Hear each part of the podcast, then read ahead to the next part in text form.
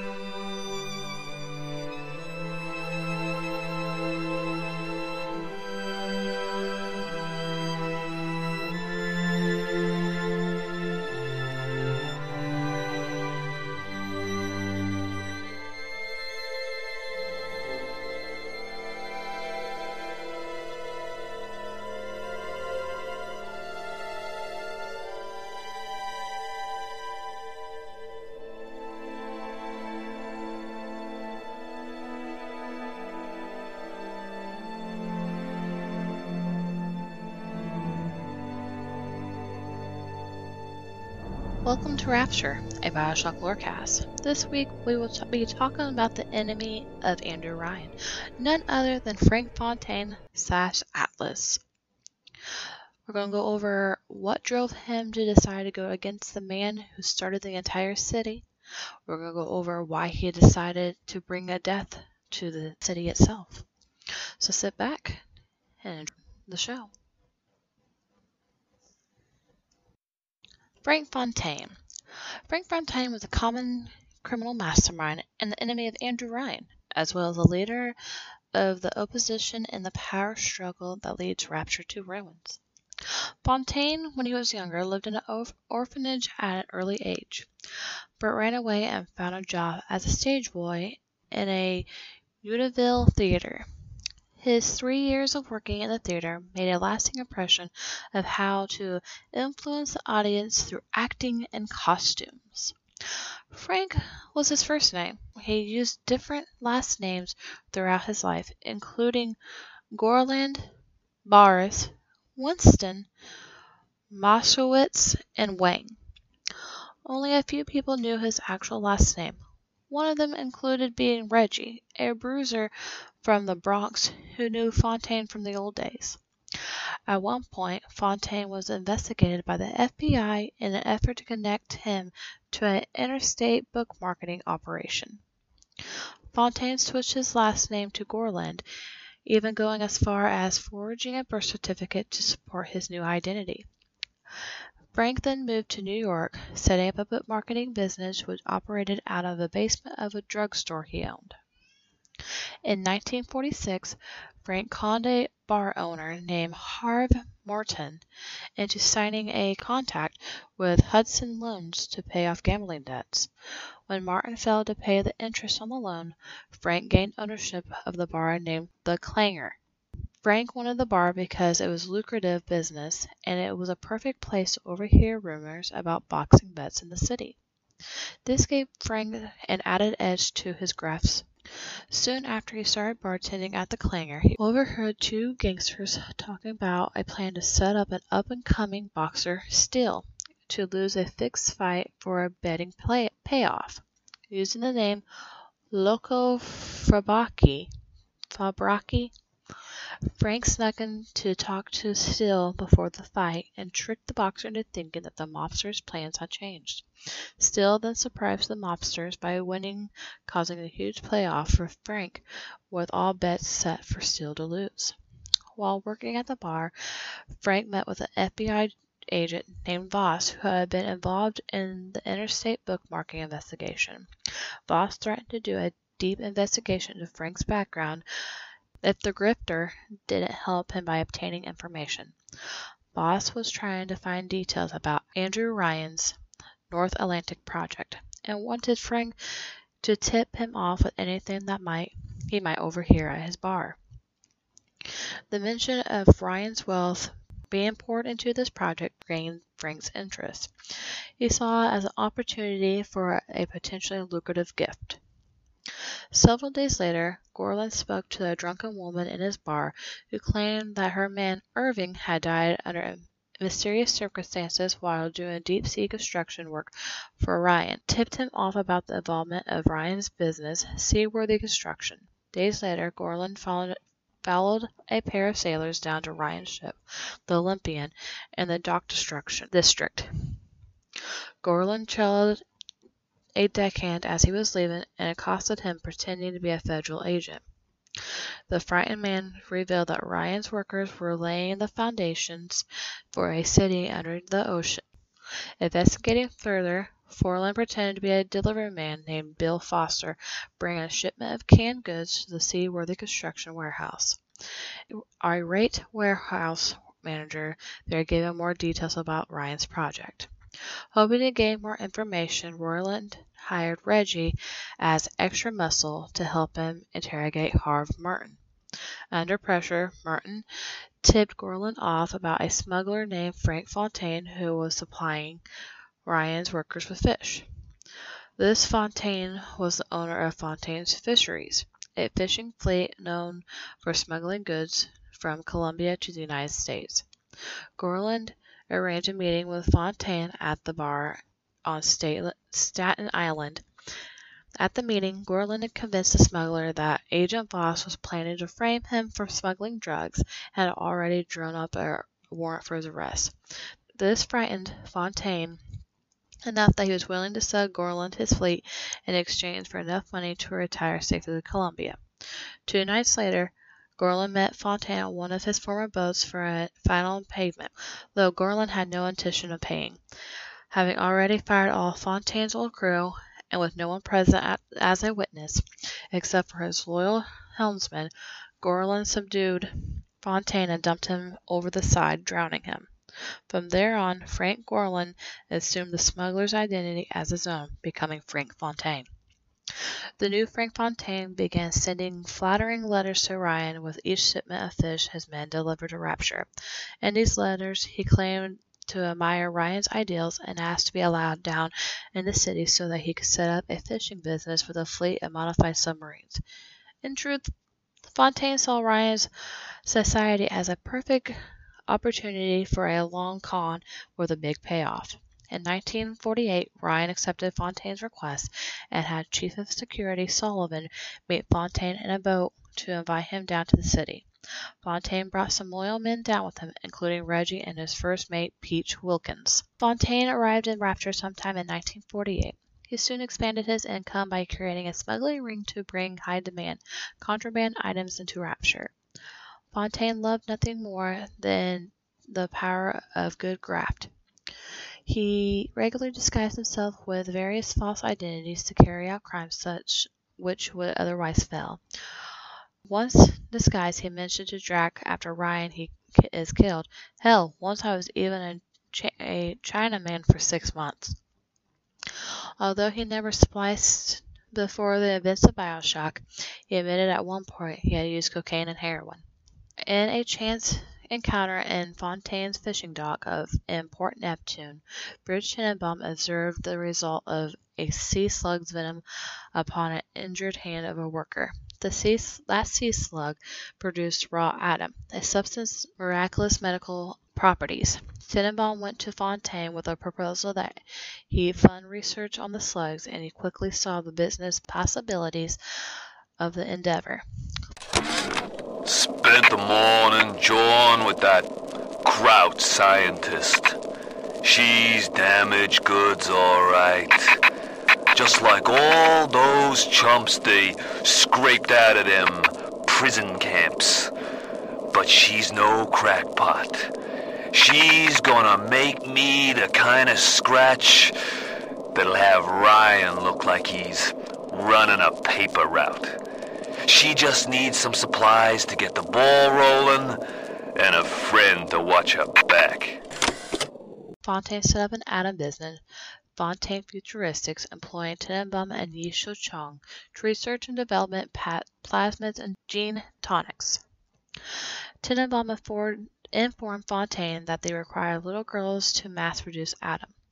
Fontaine created the Little Sisters Orphanage, a charity which was a front to get parents to willingly give their children who would be turned into little sisters to generate Adam. Taking inspiration from Sophia Lamb's appeal to the lower class, Fontaine's created Fontaine's Home for the Poor, which provided to for the destitute in Rapture's free market society. These sad saps. They come to Rapture thinking they're gonna be captains of industry. But they all forget that somebody's gotta scrub the toilets. What an angle they gave me. I hand these mugs a cot and a bowl of soup, and they give me their lives. Who needs an army when I got Fontaine's Home for the Poor? Fontaine used these charity angles to boost his public image to oppose to Ryan's, while at the same time using the unfortunates for medical research. Andrew Ryan at first observed Fontaine's rise to power as proof of the opportunity for determined men to better themselves, exactly the purpose on which Rapture was built. Even when Fontaine's empire began to compete with his own, he merely admonished Fontaine's detractors who complained of Adam's side effects to offer a better product. When Ryan discovered the criminal arm of Fontaine's enterprise, he saw Fontaine's smuggling operation as a serious threat to Rapture, as such activity might reveal the city's location to surface dwellers. Ryan instructed Chief of Security Sullivan to put an end to the smuggling, employing increasing severe measures to improve the connection to Fontaine. Facing growing pressure from Ryan, Fontaine engineered as his backup plan an elaborate scheme to take control of Rapture. Secretly acquiring the unborn son of Ryan, he instructed Suchong to artificially age, brainwash, and train the child, creating an obstinate assassin whom he sent to the surface as a sleeper agent. On September 12, 1958, Fontaine was apparently killed in a shootout with Ryan's men. He faked his death, allowing Fontaine to escape punishment from his crimes and giving Ryan and Rapture false hope that their enemy was dead. Fontaine emerged as Atlas, a fisherman, a hero, and a family man, his original voice now covered by a heavily Irish accent. Atlas characteristically charmed the masses, pretending to be a humble freedom fighter, and by handing out supplies to the poor, telling the disillusioned that they wanted to hear. He channeled the growing discontent of the poor citizens setting the stage for the Civil War, which would soon tear Rapture apart. Atlas rebuilt his army of Splicer and released mayhem and destruction upon Rapture, terrorizing the populace, disrupting Rapture's economy, and forcing Ryan to take drastic measures. Even without Fontaine Futuristics, Fontaine still managed to produce sought after plasmids, some in his illegal production lab hidden behind Joe's Green Groceries in Sirens Alley. Hoping for a victory in seizing control of Rapture, Atlas eventually found himself trapped, with Ryan controlling the bathyspheres and all the splicers through the pheromone control system. With no other way out, Atlas activated his sleeper agent, Jack. As Atlas, when Ryan nationalized Fontaine's Futuristics, he protested against him in front of citizens. With Fontaine declared dead by Rapture Council, Atlas used the poorhouses left behind, such as Fontaine's Home for the Poor, to recruit dis- disillusioned citizens and build much much needed supporters against Ryan, making Hestia Chambers and, Ap- and Apollo Square their headquarters. Atlas follows, followers gathered weapons, plasmids, and gene tonics to arm themselves. This did not go unnoticed by Ryan, who had Atlas and some of his close followers sent to Fontaine's department store, which had been converted into a prison to house the remainder of Fontaine's army.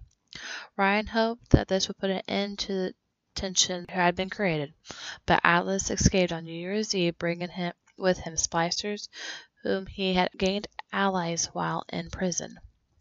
This action was officially started the Civil War in 1958 New Year's Eve riot, and the terrorist bombing of the party at the Kashmir restaurant, where many of the important wealthy people in Rapture had gathered for a masquerade ball. As the conflict escalated through the 1959, more people joined Atlas's cause, including Ryan's ex-lover Diane McClintock. Raiding parties attacked Big Daddies to kill Little Sisters for the Adam, seized weapons, caused many casualties, and disrupted Rapture's economy. The rebels had the goal of taking power and gaining control over Rapture. To contain the rebels, Ryan gave order to isolate Atlas supporters in Apollo Square, transforming the, dis- the district into a prison enclosed by a large gate defended by his forces. The Rapture City had agreed to introduce the death penalty to Rapture for smuggling, which caused some people in Ryan's ranks to reconsider their support in the conflict, including Security Chief Sullivan. Desperate arms race with the rebels' numerous splicers, Ryan was forced to use more and more security measures, and eventually restricting most public transportation to the city to an attempt to block movement of Atlas followers. Even the increased policies Ryan resorted to were not enough to snuff out the rebellion, and the public order in the city continued to degenerate. In the end, Ryan used the plan left to him by the do- late Dr. Suchong, modifying Ryan Industry plasmids line to make splicers vulnerable to mental suggestions through pheromones. With much of his splicer army now neutralized, Atlas and his few remaining unspliced rebels went into hiding in the ruined city, unable to escape Rapture with the bathyspheres locked down since early in the war. In the beginning of Bioshock, Atlas is allegedly trying to escape the city with his family. When the plane crash occurs near the lighthouse above Rapture, one of Atlas followers, Johnny, tries to reach the survivor of the accident, Jack, who had descended in the bathysphere. When Johnny is killed by a female splicer, the bathysphere severely damaged. Atlas helps Jack via shortwave radio and guides him through the district of Rapture. He wants Jack to help him rescue his wife, Moira, and his infant son, Patrick, who was trapped in the city. Atlas states that he had come to Rapture in search of a better life, like many among the working class, but now feels as if God's punishing him for bringing her and Patrick to this place. Never play a man for the short con when you can play him for the long one. Atlas is the longest con of all. Ryan wanted Frank Fontaine dead. I just gave him what he wanted. As Atlas, I got a new face, a clean record, and a fresh start. Now, it's time to take back Rapture. It'll be so pleased. Oh, Mrs. McClintock! What are you doing here? Let me just turn this off. What do you think about Atlas trying to take over? What do you think about Fontaine faking his death to rise as as Atlas throughout Rapture? Do you think Ryan should have put a stop to him sooner? Do you think Fontaine slash Atlas had the right thing in mind but didn't do it the way he should have? We'd love to hear your thoughts. This has been Rapture, a Bioshock Lorecast. We want to thank you for joining us, and we hope you follow us on Apple Podcasts and Spotify as we go along our journey into the history and the lore of the Bioshock series. Let us know who you would like us to go over. Also, would you kindly leave us a review and follow us on our new Twitter at A Lorecast. And also, join us for the next episode.